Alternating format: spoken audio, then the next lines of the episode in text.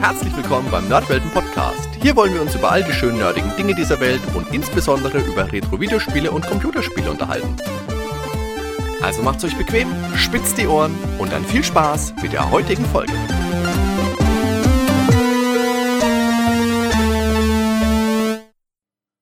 Hallo Leute, schön, dass ihr wieder dabei seid bei einer neuen Episode des Nerdwelten Podcasts. Ihr habt es im Titel gelesen. Dieses Mal geht es um ein analoges Spiel und zwar um das Starter-Set von D&D, von Dungeons and Dragons. Dungeons and Dragons ist ein Pen-and-Paper-Rollenspiel, nicht nur irgendeins, sondern für viele, für mich auch das Pen-and-Paper-Rollenspiel. Ursprünglich natürlich auch dadurch bedingt, dass es das allererste war, das so auf den Markt kam. In Deutschland vielleicht nicht ganz so riesengroß, wie es in den USA nach wie vor oder vielmehr wieder ist, hatte ja lange Zeit den Rang von Pathfinder abgelaufen bekommen. Jetzt sind sie vielleicht nicht mehr ganz gleich auf. Ich denke, jetzt hat Dungeons and Dragons aktuell die Nase vielleicht doch wieder ein bisschen vorne. Mal gucken, wie sich das weiterentwickelt. In Deutschland gibt's ja auch eigene Rollenspiele, die immer einen Großteil vom Markt noch mit abgegrast haben. Natürlich das ich würde sagen, erfolgreichere Das Schwarze Auge und das älteste deutsche Rollenspiel Midgard.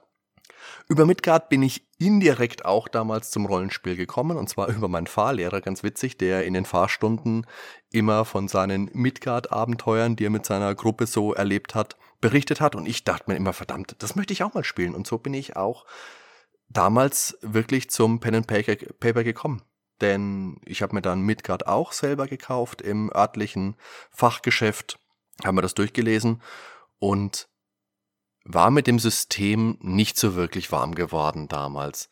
Da hat irgendwie, ich weiß nicht, das hat mich damals einfach nicht so gepackt, nicht so überzeugt. Über die Jahre hat sich dann aber doch eine gewisse Leidenschaft entwickelt und ich habe mir gedacht, was ist denn ein guter Einstiegspunkt für einen Neuling? Wie kommt man denn am besten in sowas rein? Jetzt gibt es da ja diverse Rollenspielsysteme, viele, die sich auch für Neulinge anbieten, weil sie nicht so komplex sind, nicht so kompliziert sind.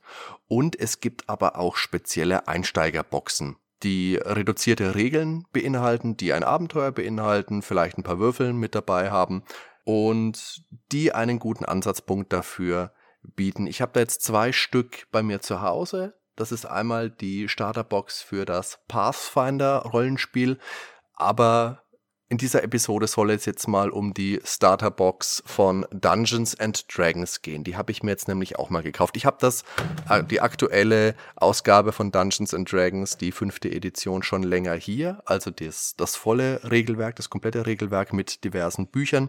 Habe mir aber jetzt auch mal das Einsteigerset gekauft, einfach weil ich es ganz angenehm finde, mit komplett neuen Spielern, mit einer komplett neuen Gruppe das Spiel äh, zu erleben, die Spieler anzuleiten, einzuführen in diese Spielwelt.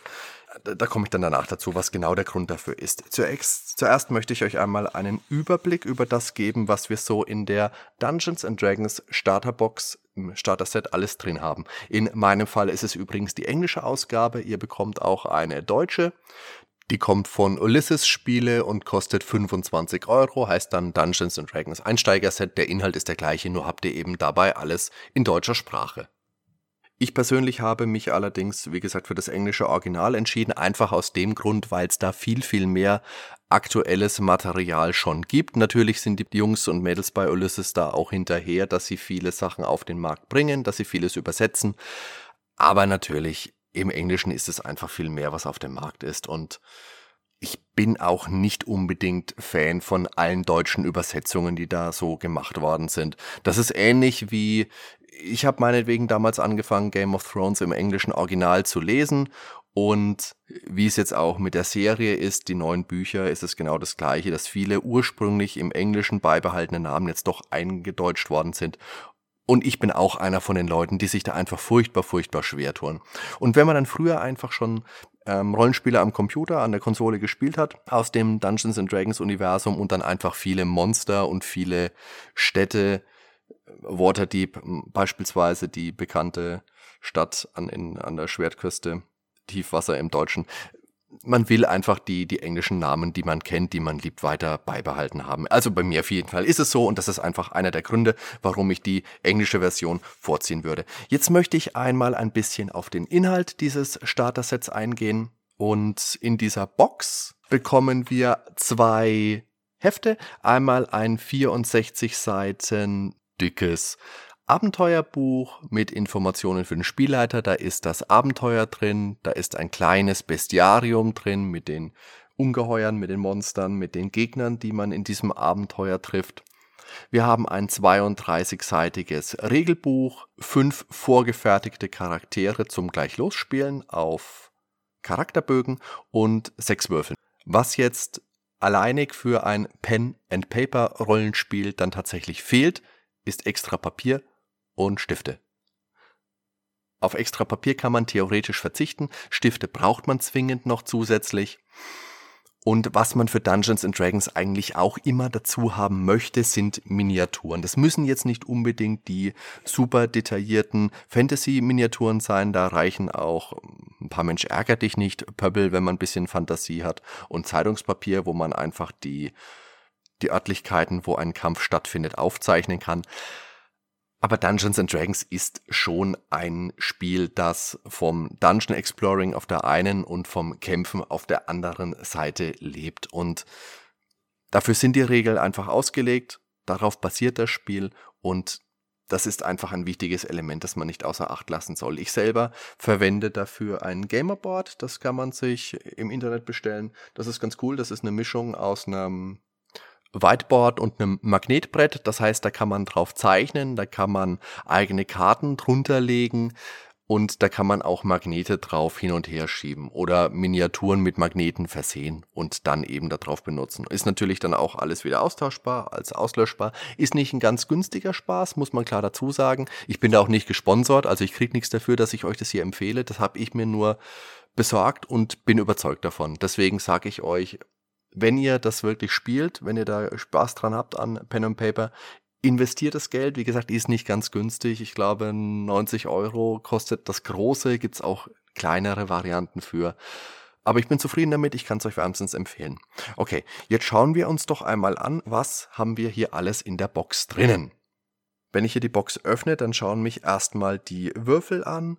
Die nehme ich dann mal beiseite. Dann habe ich zwei Hefte, dann die Charakterbögen und dann auch schon eine weiße Platzhalterpappe. Kann ich dann da rausholen und die bedeckt gut nochmal die Hälfte des Kartons. Das heißt, da ist auch sehr viel Luft mit drin. Für die in der deutschen Version 25 Euro, die man dafür zahlt. Knapp 22 sind es für die englische. Kann man auch gebraucht sich bestellen, besorgen, kaufen. Dann ist es etwas günstiger. Also ich habe es jetzt gebraucht gekauft und habe 12 Euro dafür gezahlt mit mit Versand, glaube ich sogar. Ist deshalb auch schon ein bisschen beschädigt, meine Verpackung, aber es geht mehr primär um den Inhalt. Okay, dann schlage ich vor, wir gucken jetzt einfach mal ein bisschen in die Hefte rein. Und dann habe ich hier als erstes das Starter Set Rulebook. Okay, dann geht's erstmal los mit dem How to Play. Da wird kurz erklärt, was ist denn ein Pen und Paper überhaupt. Wir haben natürlich einen Spieler, der den Spielleiter übernimmt, das heißt, der erzählt eine Geschichte, ist so eine Art Regisseur und die Mitspieler agieren in dieser Geschichte durch ihre Charakterbögen, spielen also eine Rolle und versuchen in der Regel Dungeons and Dragons Abenteuer zu bestehen in einem Fantasy-Setting mit Burgen, mit Drachen, mit Elfen, mit Zwergen, mit Hast du nicht gesehen, Herr der Ringe, Game of Thrones, was auch immer ihr möchtet. Dabei übernehmen die Spieler, wie gesagt, eine Rolle, eine fiktive Figur, die sechs Eigenschaften hat. Stärke, Geschicklichkeit, Konstitution, Intelligenz, Weisheit und Charisma. Davon leiten sich dann die Fähigkeiten der Figur ab. Und diese werden dann immer wieder im Spiel abgefragt. Das heißt, da gibt es dann einfach Prüfwürfe. Ich habe eine Fähigkeit, die einen speziellen Wert hat. Und auf diesen Wert muss ich würfeln. Und wenn ich eine spezielle, eine bestimmte Würfelzahl erreiche, dann bestehe ich eine Probe oder ich bestehe die Probe eben nicht. Und daraus entwickelt sich die Geschichte. Dann geht's weiter, dann wird auf die ganzen Fähigkeiten, Prüfwürfe nochmal eingegangen und dann haben wir in Kapitel 2 schon den Kampf. Kampf, wie gesagt, ein wichtiges Element bei Dungeons and Dragons mit Initiative. Das heißt, wer kämpft zuerst? Was für Fähigkeiten, was für Möglichkeiten habe ich im Kampf? Ich kann mich bewegen, ich kann angreifen, ich kann stürmen, also ich kann zwei Bewegungen hintereinander machen. Ich kann mich von einem Gegner lösen, ich kann mich ducken, ich kann helfen, ich kann mich verstecken. Ich kann Nahkampfangriffe machen, zweihändige Angriffe, Fernangriffe, zaubern, heilen, was auch alles so dazugehört.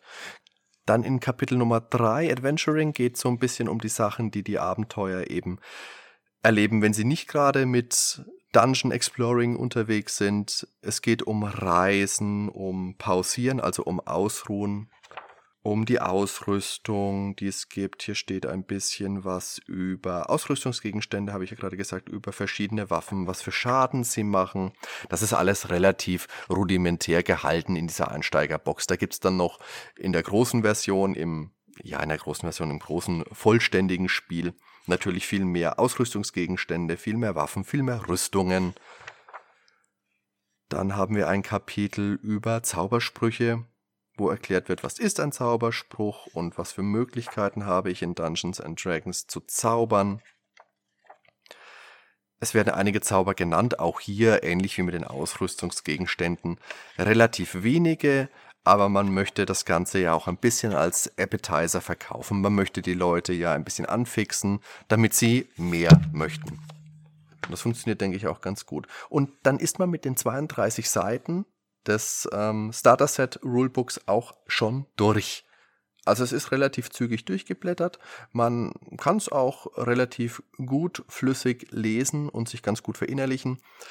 Das sollte wirklich jeder von den Mitspielern mal gelesen haben. Ist auch nicht so der Zeitaufwand. Das leiht man jedem Spieler mal zwei, drei Tage aus. Dann kann er sich das mal durchlesen. Die Regeln, wie bei jedem Rollenspiel, grob verstanden sollte man sie haben. Wichtig ist, dass einer, und das ist meistens eben der Spielleiter, sie verinnerlicht hat. Am besten natürlich durch Notizen. Es gibt da natürlich spezielle Spielleiterschirme zu kaufen, auf denen immer schon einiges mit draufgedruckt ist. Das ist schon ganz nett und hilfreich, aber aus meiner Erfahrung stehen da immer genau die Tabellen und Sachen drauf, die man nicht so unbedingt braucht. Man kann sich sowas auch relativ einfach aus ein bisschen Pappe selber basteln und entsprechende Tabellen aus dem Internet runterladen oder sich selber zusammenschreiben. Da ist man in der Regel besser mit beholfen und ist auch wesentlich günstiger, als wenn man sich da teuer den Spielleiterschirm verkauft. Okay, das nächste Heft, das enthalten ist, das ist das Abenteuer. Das sind jetzt 64 Seiten. Das Abenteuer heißt Lost Mine of Fandalfer. Ist aufgeteilt in eine Einleitung, wo ein bisschen was drin steht zu Running the Adventure, wie leite ich ein Abenteuer, die Hintergründe. Dann eine kleine Einführung in die Forgotten Realms. Das ist eines der Hauptsettings, vielleicht das berühmte Setting von Dungeons and Dragons. Da spielen viele, viele Romane spielen da, die ganzen Romane um Dristu Orden, um Elminster den Magier, die Baldur's Gate Rollenspiele spielen dort. Euch fallen da bestimmt noch ganz, ganz viele andere ein. Ich bin großer Fan der Forgotten Realms. Ich finde, das ist ein super Setting. Das hat für jeden etwas. Ich lese gerne die Drist-Geschichten, da gibt's auch super, super gute Hörspiele oder gab es super, super gute Hörspiele, muss man leider sagen, weil die werden ja nicht mehr fortgesetzt. Im Deutschen von Lauschmedien wirklich super. Wenn ihr da irgendwie drankommt, hört euch die auf jeden Fall an. Die Bücher sind auch lesenswert, zumindest die ersten, sagen wir mal, die ersten sechs, ersten neun sollte man sich schon mal anschauen, wenn man irgendwie Fantasy was übrig hat und die ganzen übrigen großen wichtigen Verdächtigen schon gelesen hat, kann man sich auch durchaus mal die Drist-Romane anschauen. Das ist auch nette Fantasy-Unterhaltung und auch gute Inspiration für Rollenspiel. Nicht unbedingt nur für Dungeons and Dragons, auch wenn man was anderes spielt, kann man sich die gut durchlesen. Okay, also zum Abenteuer selber. Es ist ein Abenteuer, das natürlich für Neulinge ausgelegt ist und eben, wie gesagt, nicht nur für neue Spieler, sondern auch für neue Spielleiter. Es werden einige Mechanismen nach und nach eingeführt.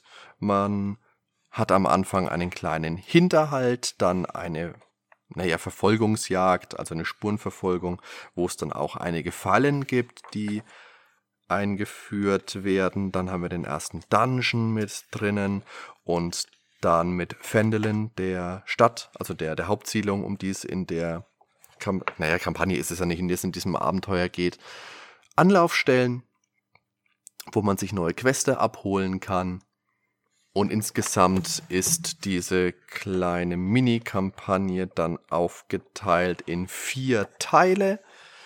Ob man die jetzt aber auch tatsächlich an vier Abenden durchspielen kann, an einem Abend würde ich sagen, ist das nicht möglich. Es sei denn, man spielt es jetzt wirklich super, super schnell und hat dann aber auch recht wenig Spaß davon da, damit. Das ist schon was, wo man sich etwas Zeit für nehmen sollte und auch, denke ich, länger für braucht. Ich würde sagen, pro Teil, je nachdem wie ausladend man das spielt, kann man schon mal einige Spielsessions mit verplanen. Also ich denke, eure 25 Euro sind da auf jeden Fall sehr, sehr gut investiert mit der Zeit. Von der Zeit her alleine. Dann haben wir den Appendix A, Magic Items.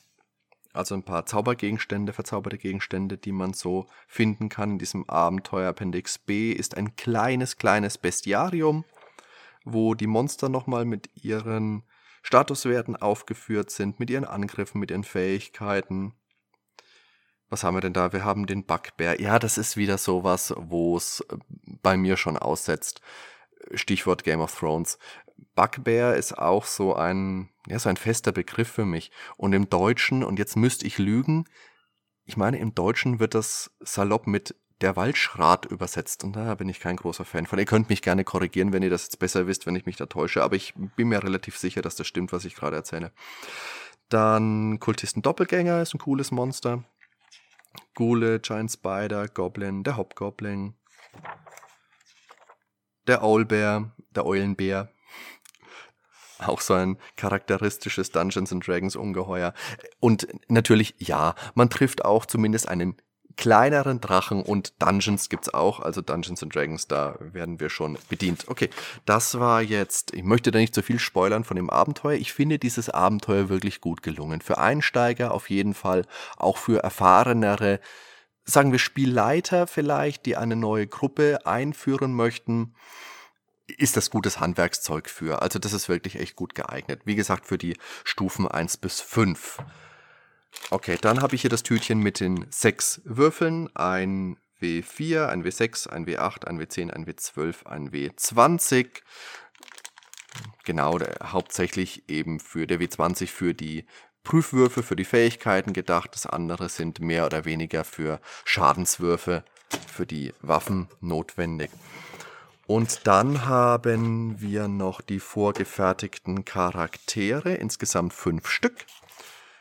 Da haben wir einen Elfenmagier. Es ist auch ganz nett, weil wir haben auf diesem typischen Dungeons and Dragons Bogen auch immer noch ein bisschen Hintergrundfluff mit drauf. Also wir haben hier, jetzt habe ich natürlich nicht den Elfenmagier in der Hand, sondern den Zwergenkleriker.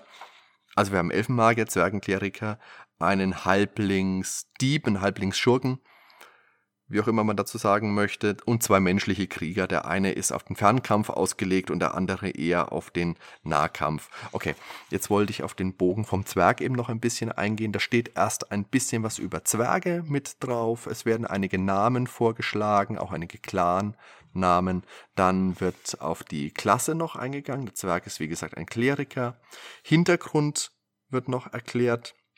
Auf die Alignments wird eingegangen, also auf die Gesinnung, auch ein Dungeons and Dragons Element, das sich, ich glaube, über alle Editionen jetzt schon durchzieht.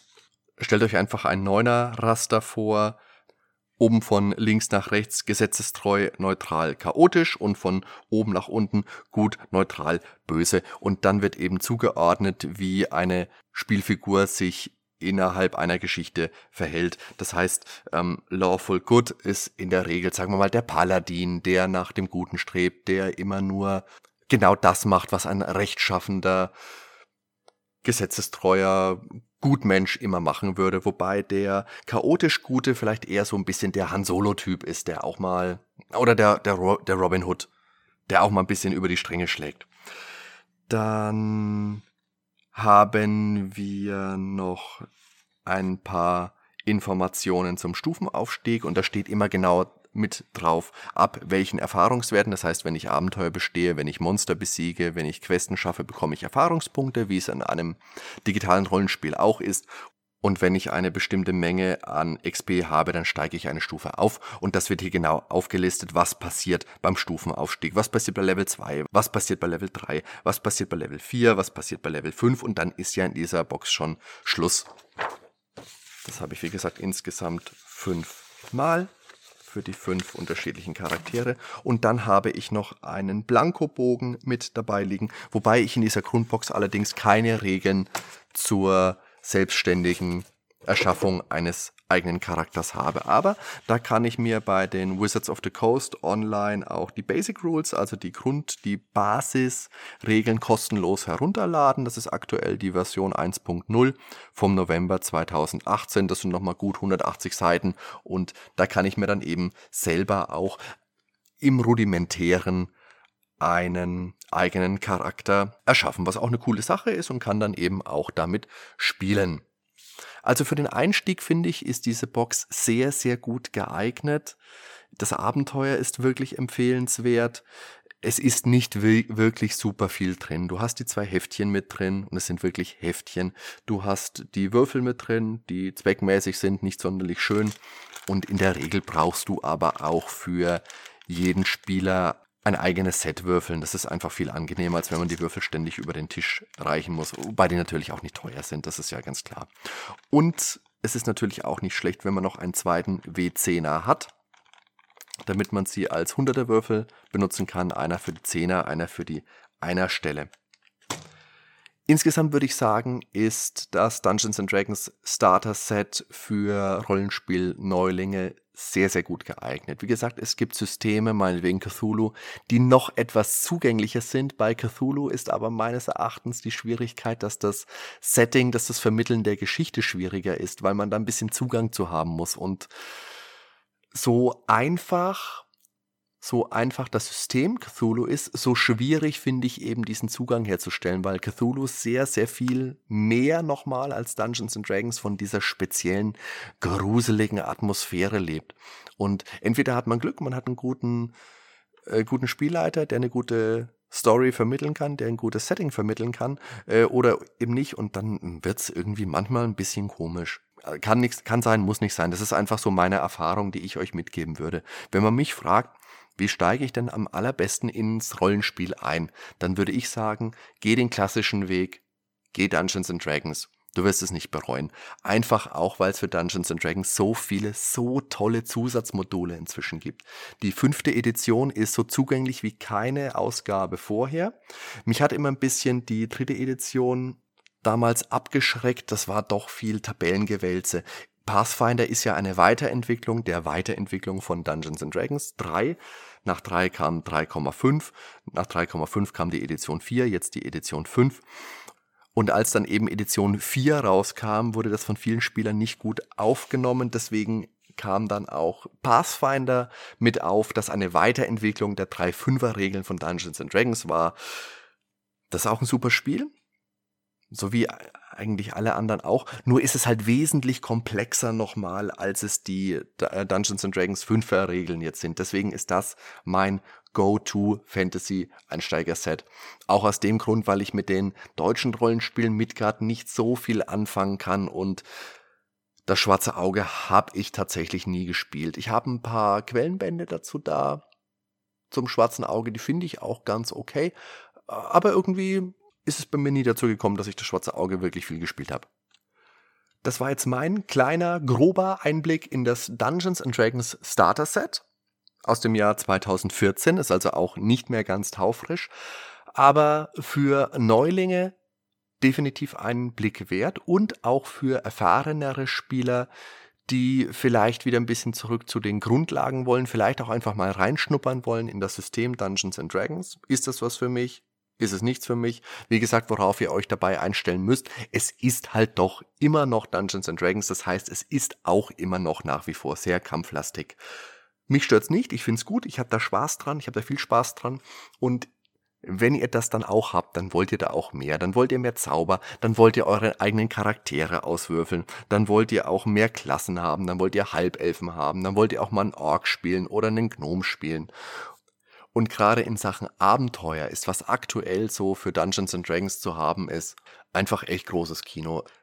Curse of Strahd haben sie neu aufgelegt. Ähm, Out of the Abyss ist gut. Tomb of Annihilation ist super. Die Waterdeep Sachen, die jetzt draußen sind. Storm King's Thunder habe ich noch hier. Äh, Sword Coast Adventurous Guide, ja, den kann man sich vielleicht sparen. Da guckt man lieber mal, ob man die alten Forgotten Realms Sachen aus der 3.5er Edition noch findet. Ihr könnt die alten Bücher ja genauso lesen. Wie gesagt, Forgotten Realms, da hat sich einiges getan im Laufe der Zeit. Aber das heißt nicht, dass man die alten Quellenbände dafür nicht verwenden kann. Genauso wie man nicht einfach hier, was ich gerade gesagt habe, schwarze Auge Quellenband nehmen kann. Aber jetzt schweife ich doch etwas mehr wieder ab. Ich wollte einfach nur euch vermitteln, als Einstiegspunkt ist das Dungeons and Dragons Starter Set wirklich, wirklich eure Aufmerksamkeit wert. Ich danke euch jetzt für eure Aufmerksamkeit und hoffe, wir hören uns bei einer weiteren neuen Episode des Nerdwelten Podcasts hier an gewohnter Stelle. Ciao, macht's gut, euer Hardy.